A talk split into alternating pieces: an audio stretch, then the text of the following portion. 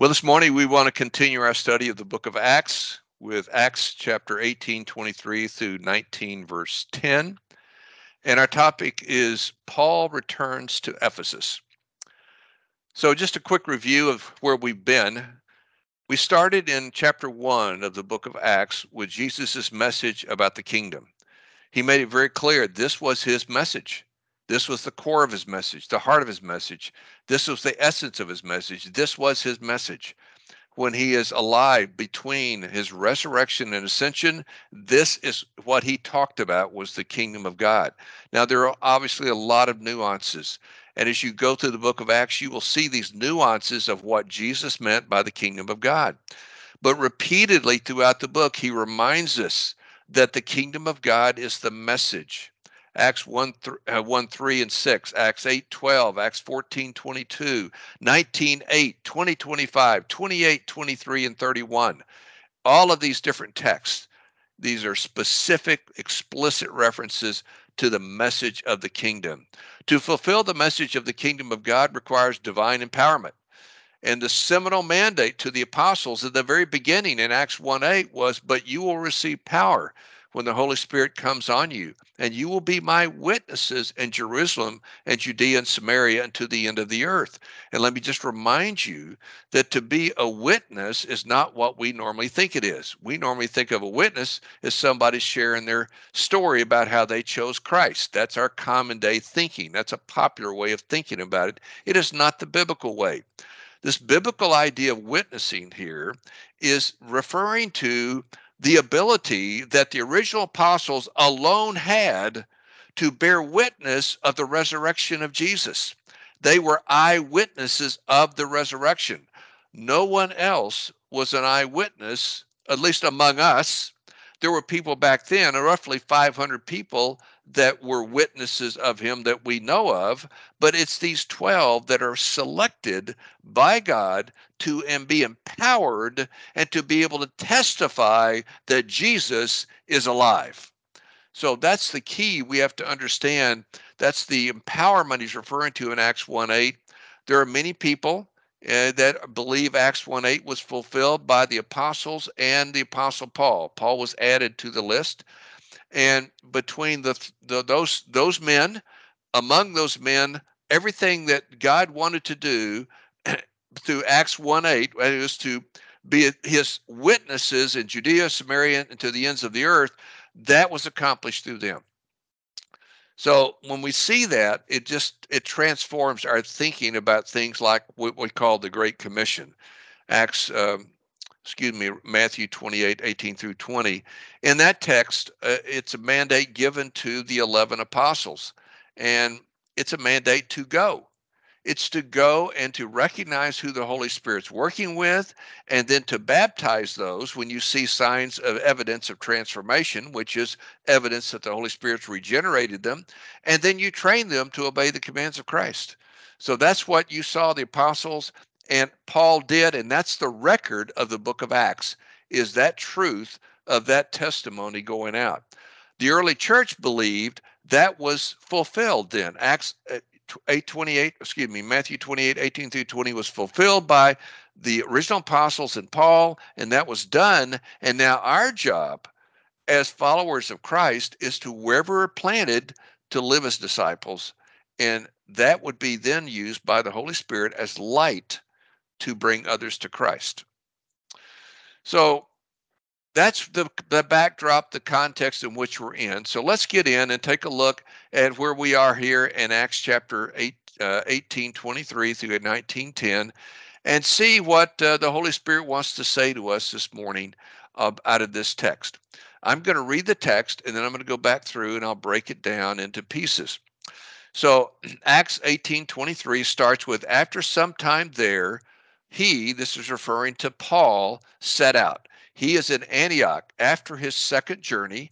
He spent some time there. We don't know how much time he, he spent there. Was it months? Was it years? It's not known. So he stayed in Antioch after his second journey, returning from his second journey for a period of time. And then he sets out again, traveling from one place to another in the region of Galatia and Phrygia, strengthening all the disciples. Now, if you remember from the first and second journeys, what he did and where he went, he went back to a lot of places he went on on those two journeys. And this time he's not going as an evangelist so much. I'm sure he did evangelism, but he went largely to strengthen all the disciples. That is, strengthening means to unify them around the message of Christ, that Jesus is Lord and Christ. So that's what he's doing. He's going out and going and making contacts with the disciples. Did he go to some synagogues? Probably did. That seems to be a common thing he did. He went to where he would find people who respected the Word of God and begin to give, give them fresh revelation about the Word of God in light of the truth that Jesus is Lord and Christ. So he did that everywhere he went. So I suspect he did that on this journey. But it, the the text does not emphasize that, doesn't even mention it. It mentions he goes to strengthen the disciples. That's where he starts.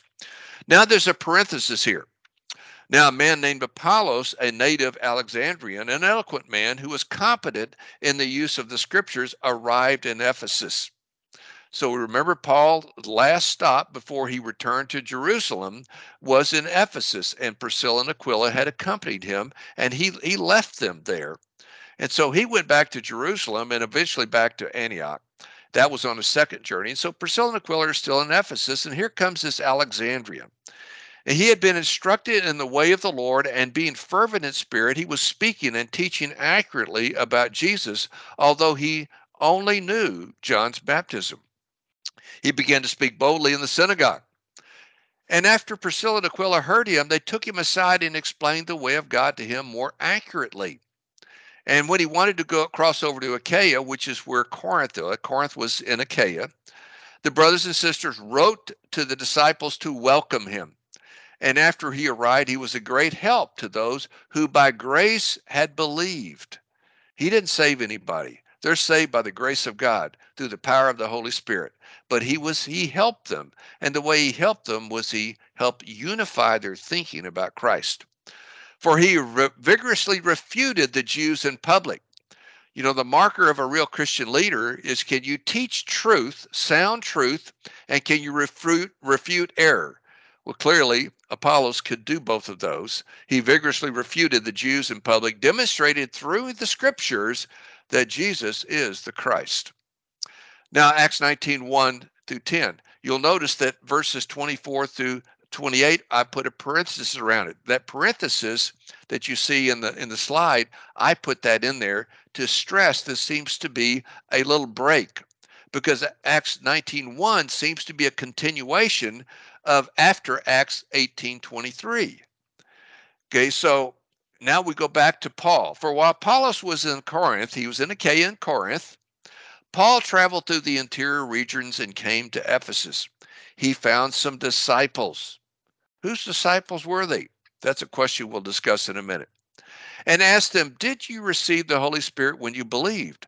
No, they told him, We haven't even heard that there is a Holy Spirit. Into what then were you baptized? He asked them, Into John's baptism, he replied. Paul said, John baptized with the baptism of repentance, telling the people that they should believe in the one who would come after him, that is, in Jesus. When they, that is the disciples, heard this, they were baptized in the name of the Lord Jesus. And Paul laid hands on them, and the Holy Spirit came on them, and they began to speak in other tongues and to prophesy. Now, there were about 12 men in all. So that's the discussion of the 12. Now we're going to go to another theme here. Paul entered the synagogue and spoke boldly over a period of three months, arguing and persuading them about the kingdom of God. You know, when you think about you talking about the word of God, the the word about Christ, the message of the gospel, the good news of Christ, those kinds of things, most of us don't really think about the kingdom. It's because we don't have a really robust biblical view of the kingdom of God. The kingdom of God is the rule of the king. And God is working, has been working in his plan of redemption since the fall to restore his uncontested rule. Everything that is part of that is the kingdom of God. He's go he is king and he rules. And even though there's rebellion, the rebellion does not thwart his will. And in the final analysis, the rebellion will be totally thwarted. The uncontested rule will be restored. So there's a lot of nuances about this. Paul shared vigorously in the in the synagogue, arguing and persuading, which means some of them heard him and listened. But when some became hardened and would not believe, not everybody heard and listened. Some rebelled. And they slandered the way in front of the crowd. He withdrew from them, taking the disciples, and he conducted discussions every day in the lecture hall of Tyrannus. This went on for two years, so that all the residents of Asia, both Jews and Greeks, heard the word of the Lord. Now let's begin. Let's go back to verse 23 and let's start all over and really talk more in detail about what the text is saying to us. Remember, Paul starting his third journey.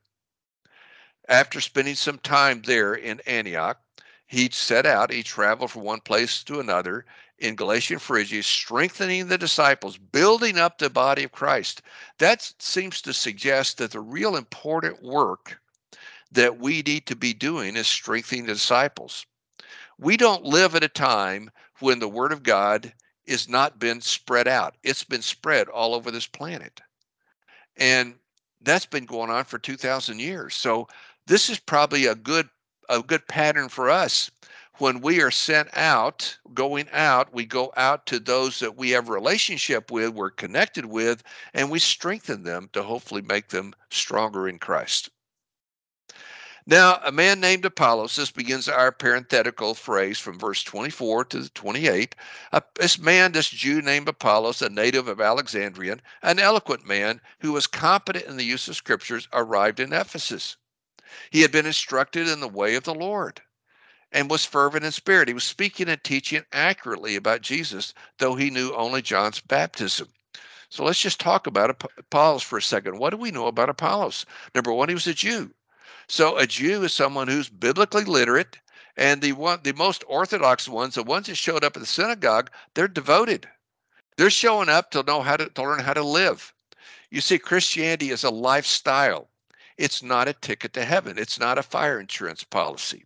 It is a lifestyle. It's life defining based on scripture.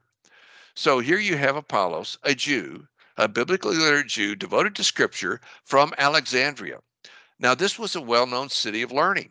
So it's very possible that when it says here that Apollos was eloquent, he was perhaps a scholar. And when it says he was competent in, in teaching scripture, that suggests that he had the power. The word there, competent, comes from a derivative of dunamos, which means power. So he had the power to do this. He was eloquent, he was skilled, he was someone that commanded respect. He spoke with authority. Next thing we know about Apollos was he was instructed. You know, today we have a lot of people that think that being self taught is adequate. Well, um, you can only go so far being self taught. We all need to be catechized. This word here for instructed is a word translated, if you literally translated, we translate it catechize. Catechize means that we're instructed in how to live the reality of Christ in us, the hope of glory. So the way of the Lord is a lifestyle that we're called to live where Christ is life defining of everything. All the distinctions of life, we look to Christ to make those distinctions. In the creation account in Genesis 1, you see right out of the box, God not only created everything, he creates with distinction. He separates Distinctions are to make separation. We distinguish this from that, light from darkness, you know, land from sea, earth from sky, animals from, from humans. These distinctions are what God has put in his universe. What you see in a in a world driven by the spirit of Antichrist is they try to destroy, destroy God's distinctions. When you're properly catechized, you understand God's distinctions, God's definitions, God's norms. That's what drives you. He was catechized. And based on scripture and largely under, understanding at least what the re- revelation John the Baptist had. Now remember, John the Baptist was the greatest in the old covenant. Jesus said that in Matthew 11 that those born among women, no one is greater than John the Baptist, you know, up to that time. But the least in the kingdom of heaven is greater than he. That's Matthew 11 11. So John the Baptist had the greatest form of revelation under the old covenant. He the, the Apollos had that level of revelation and he knew it well. He could speak it accurately. He spoke it fervently. He spoke with great skill and authority. He had all that. But he lacked something. He didn't have the fullness of Acts 2:36 and what that meant. And so when Priscilla and Aquila hear him, they recognize there's something missing. So, verse 26, he began to speak boldly in the synagogue, and Priscilla and Aquila, they hear him and they took him aside, which means they're going to correct him. They're not going to do it publicly, they're going to do it privately and explain the way of God to him more accurately. You see, he had already he was already competent in the scriptures and he had been instructed in the way of the Lord, verse 25. But verse 26, he gets more accurate information and understanding about the way of God. So, in both uses, the word accurately is used. It's the same word. It's just you can see, you can be very accurate in the revelation that you have, but you still may need more. And I think that's true of all of us. No one has it all. We all are learning and growing. We're works in process. And so we have to learn how to live in that reality. So this is a great, he's a great example for all of us. All of us on some level will experience what Apollos experienced or should if we're really growing because the Lord will send a Priscilla and Aquila into our lives and saying, well, you know, you yeah you got a pretty good understanding but it needs here's a little correction you need. Now we don't know exactly what it was about john's message that was incomplete. John knew about the power of the holy spirit. He knew jesus would be the purveyor of that power. Maybe he didn't understand the nuance of it he didn't understand regeneration or the indwelling empowerment of the Spirit. He may not have understood that. We don't know exactly what John didn't understand. But whatever it was, Priscilla and Aquila understood that from Paul, and now they imparted that to Apollos. So he became even more skilled. And so he felt apparently led, I presume he felt led to go across to Achaia to the brothers and sisters and so what happened is they he got a letter from the, the believers there in Ephesus, and apparently that letter was credible. When he took it over to Corinth, they received him and accepted him. When he arrived, he was a great help. And the idea of being a great help is someone that's really giving clarity of thought, helping people understand for the purpose of obe- obedience. One of the key things you have to understand about what a real disciple is is someone who listens to learn for the purpose of acting. Disciples not don't just don't build up head knowledge, they learn so they can live better. And so that's what he apparently did. He went over there and he helped them think better so they could live better. That's helping those who have been regenerated by grace they have believed. In other words, he didn't save anybody. No one saves anybody. The Holy Spirit is the one that regenerates and gets us into the process of salvation. The mark of regeneration will be sanctification. You see people changing, being transformed. You come alongside them and you see what the Holy Spirit might have you do to help them grow in their capacity by experiencing more transformation through more understanding of truth. So that's what he did. So, and then in the process, he refutes. He refutes the Jews publicly, demonstrating from the scripture that Jesus is the Christ. So, powerful man of God. It's great, great example for all of us of how we all need to continually grow and get more and more accurate. Hopefully, whatever we deliver now is accurate based on what we know now, but tomorrow I know it better and I'm more accurate. What a great picture for all of us. Okay, going on to chapter 19, verse 1. Paul now has, uh, we're picking up from the prior chapter, verse 23 in the prior chapter. While Apollos goes to Corinth, Paul traveled through the interior regions and came to Ephesus, and he found some disciples. Who are these disciples? Now, the word disciple is used four times in the text that we're talking about today that is between chapter 1823 and 1910. It shows up four times. Three times it's very clear. It's clearly the disciples of Christ. But who are the disciples here in chapter 19, verse 1? You know, it's the same word in all the cases, but in this case, the context is interesting. If they're disciples of Christ, then they're regenerate. If they're disciples of John, then they may not be regenerate. Now, that's an important distinction to make because this is a text that's used a lot to talk about the so called, you know, second blessing. And we'll talk about that when we talk on our theology point in a second. But right now, the important thing is to say, uh, be asking the question who the disciples are. And then he asked them, Did you receive the Holy Spirit when you believed? And they said, No. We haven't even heard that there is a Holy Spirit. Now, that's strange because John told them that this guy would, this guy Jesus, who's coming after me, will baptize you in power. So it seems that, you know, he should have seen that, but maybe they didn't quite understood it. There was confusion. They didn't quite get it. So sometimes disciples don't fully understand everything necessarily that the disciple is trying to say. That's important to know because all of us, you know, we we see through glass darkly and we make mistakes. And we have to know, we have to know that maybe we don't quite get it. We don't quite understand it and be open to correction, to more revelation. So we haven't heard that there is a Holy Spirit. And so Paul asked, Into what then were you baptized? And John's baptism is what they said. So that's why it looks like they were disciples of John. This is not referring to disciples of Jesus, but disciples of John, which that becomes very difficult for those that want to talk about a second blessing because this is probably the best text that might be used to try to argue for a second blessing, but it's a flawed. I think you're going to see when we talk about the theology, it's a flawed argument. So unto John's baptism they replied, Paul said, John baptized with a baptism of repentance, meaning change your thinking, change your thinking about yourself. You can't earn your way into acceptance with God. You cannot self save, you need a Savior. Change your thinking. And you need to realize you need to be born again. I don't know that he got that. He got there.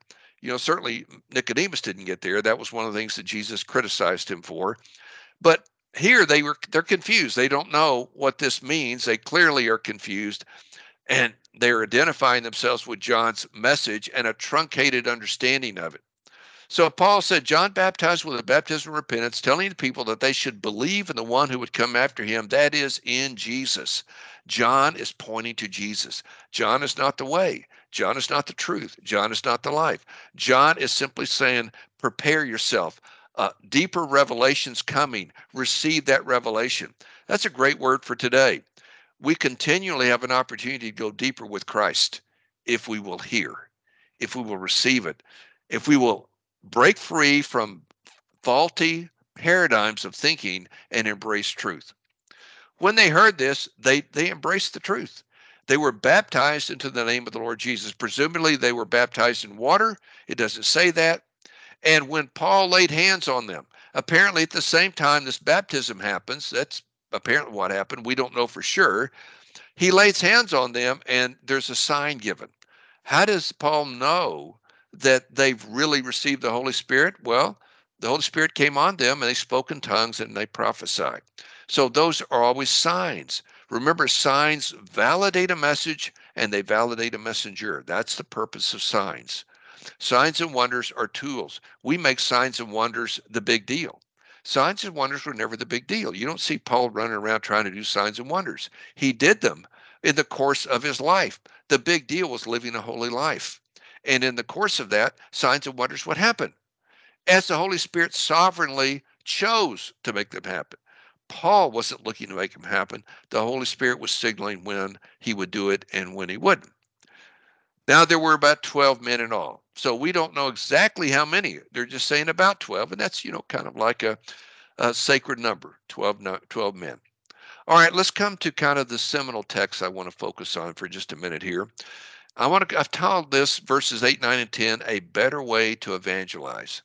I, I want to suggest it's probably not only a better way, it's probably the best way, and probably needs to be viewed as the prominent way. Today, we don't think the way the text talks to us, the way what it reveals to us. We think very culturally that evangelism is all about sharing your story of how you chose Christ. I think you need to lose that thought.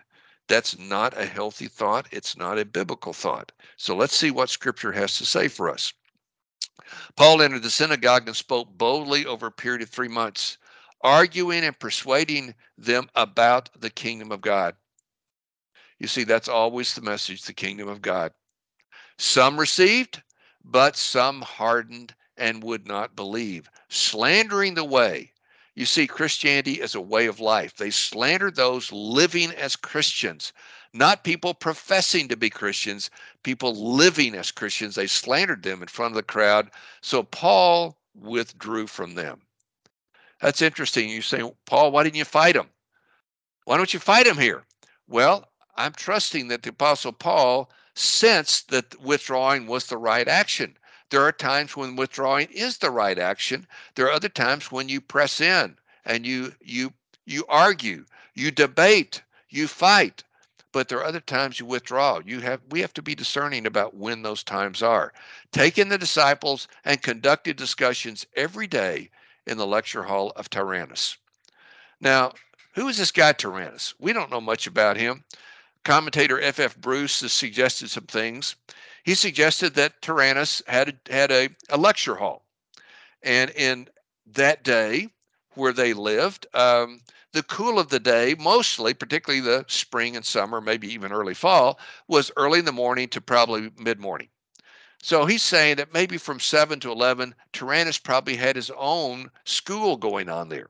But when it got hot, he suggests that, well, perhaps Tyrannus leased out the hall and he leased it out to, to Paul. Paul's looking for a place to have these meetings. And maybe Paul had the heat of the day, maybe like from 11 a.m. to 3 p.m. each day, so like four hours. So it's during this time. Let's suppose that that Paul, during that four-hour period, actually engaged in teaching for three hours. Three fourths of the time, he's teaching them truth. Suppose he did that for six days a week. For 104 weeks, that's two years. See, take the Sabbath off. So it's only six days a week. That would mean he would lecture over the, or teach over the period of two years, 1,872 hours. Now, think about a typical professing Christian today. We might hear one hour teaching per week, maybe. I mean, many times you don't hear that because the message may be 30 minutes or even 20 minutes. But if you hear one hour a week, Okay, that would be probably that'd be pretty good. At that rate, it would take 36 years to hear 1872 hours of teaching. Now that's just that's pretty amazing. I mean, this was a very compressed, focused time for two years. What does that do to somebody to be in that environment with the Apostle Paul, who's the chief spokesperson for Christ at that time? There's no one who understood the kingdom of God better than Paul. And he's going to spend two years explaining the kingdom of God. Hopefully, you, see immediately like, wow, there's got to be a lot to this. Because I've just kind of thought it pretty simplistically. No, it's very deep, it's very profound, it's got a lot of nuances. And the more you know the truth of it, the more it transforms you. So at the end of two years, these people are so infected with Jesus that all the residents of Asia, both Jews and Greeks, heard the word of the Lord. Now that's just amazing. You go back to the beginning of Paul's second journey. He wanted to go to Asia, and the scripture, Acts 16, says he was forbidden by the Holy Spirit. He was not allowed to go to Asia. Ephesus is in Asia. So he had to go through it and went on to Philippi and and then on to Berea and Thessalonica and eventually Athens and Corinth and then you know came back and on his way back on a second journey basically 2 years into that journey he stops by to Ephesus. Like the Holy Spirit granted him on the return to be able to visit Ephesus very briefly. And now on his third journey he's able to go back to Ephesus and spend 2 years indoctrinating this small group. I mean, how many leaders would take 12 and spend two years focused on them. I don't know that too many would have vision for that. Most people, if you're going to give me 12, I'll give you a little time. You give me a, a big group, I'll give you all the time you want because we think differently from the Word of God. We think about making a big splash. Jesus and Paul were about focusing on who the Holy Spirit was working on, infecting them so much that when they went out, they infected everyone. And so now you have the evangelism of Asia happening through discipleship. Can you hear that? In the timing of God, because Paul tried to evangelize it at the beginning of the second mission, a missionary journey, and the Holy Spirit said no, because the Holy Spirit had this plan in mind. So we could see God has it all under control.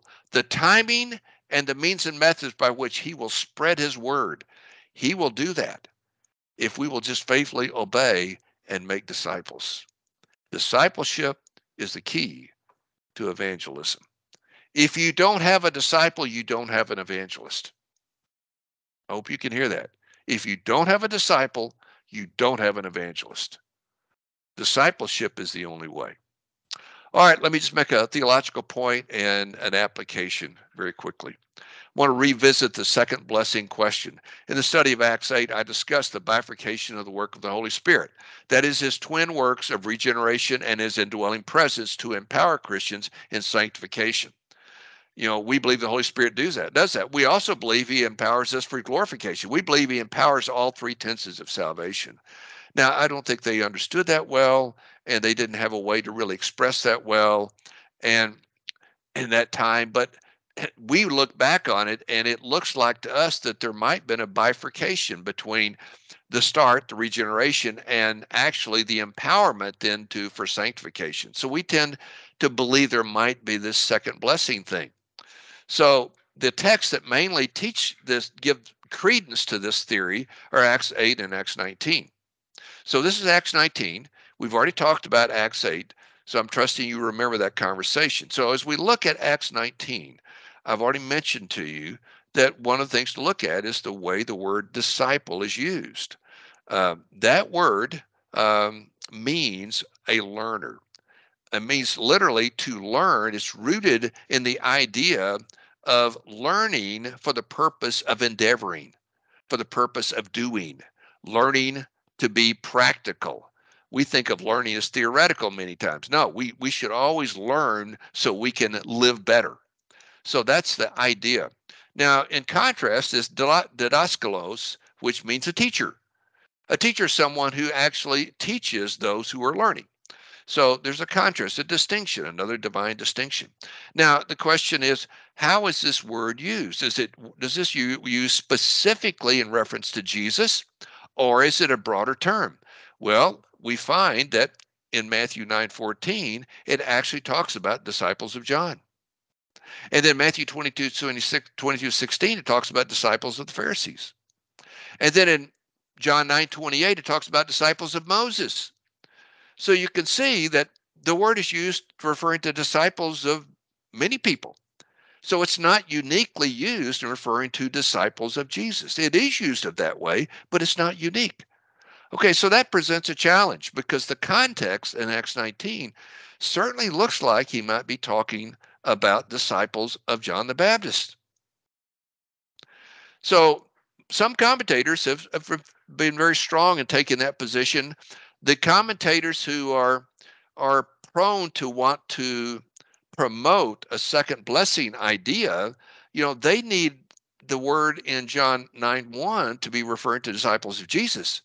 That is, those who have been already been regenerated, they just haven't been indwelt. So that's the whole idea of the second blessing. But that doesn't necessarily seem to be the ideal what's what's going on here so you have to stretch to get that interpretation so this discussion about the discipleship is important because the second blessing theory basically is built on two texts. And if one one interpretation is flawed now you're down to one text. So each each time you chip away at it it becomes more and more complicated and difficult to support it.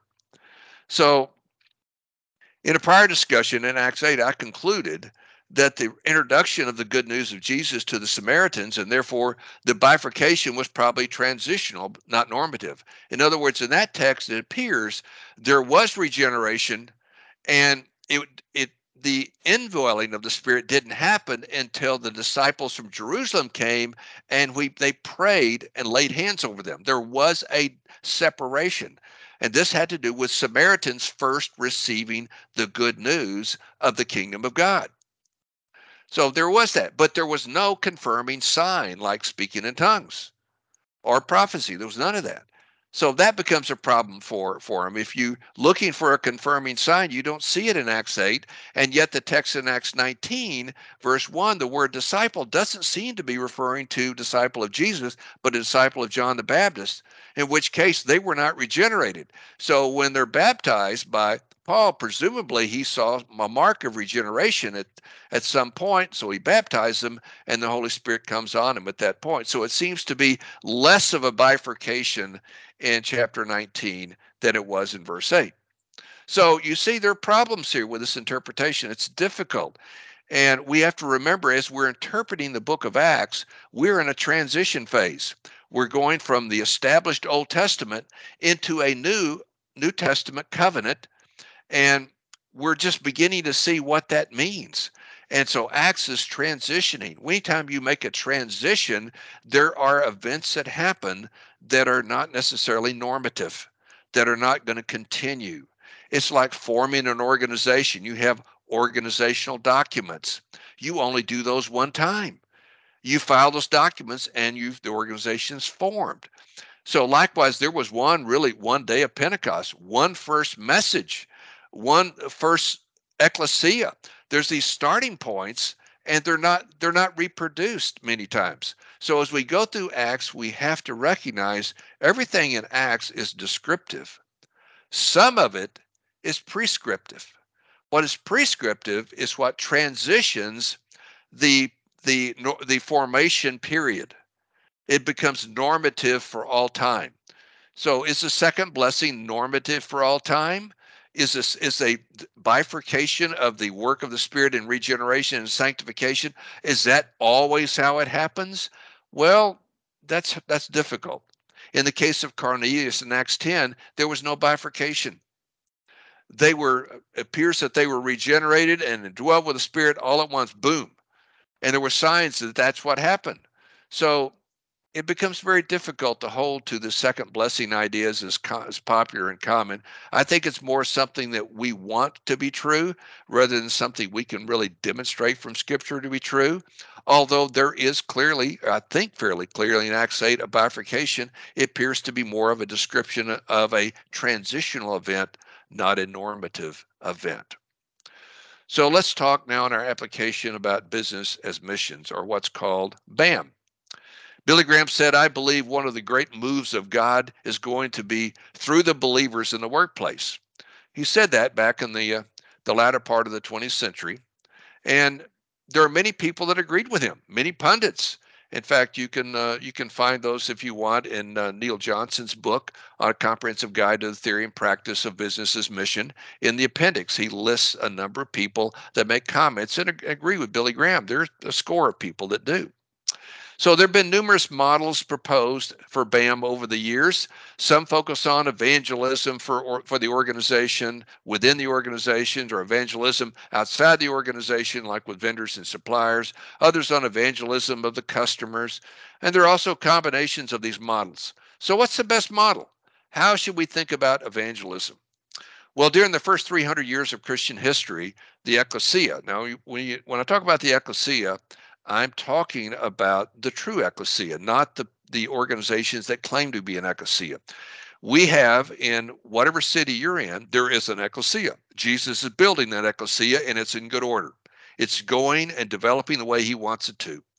There are locals expressions that claim to be part of that ecclesia that can be absolute wrecks and can be chaos and confusion, all kinds of things. A local expression, someone that claims to be leading that, that may or may not be true. And with any local expression, there may be a few that are part of it. There are probably many. When you have an open door policy like we have today where anybody can come there are probably many there that are not really part of the ecclesia. So you don't really have a meeting of the ecclesia. You have a, a basically a mixed meeting.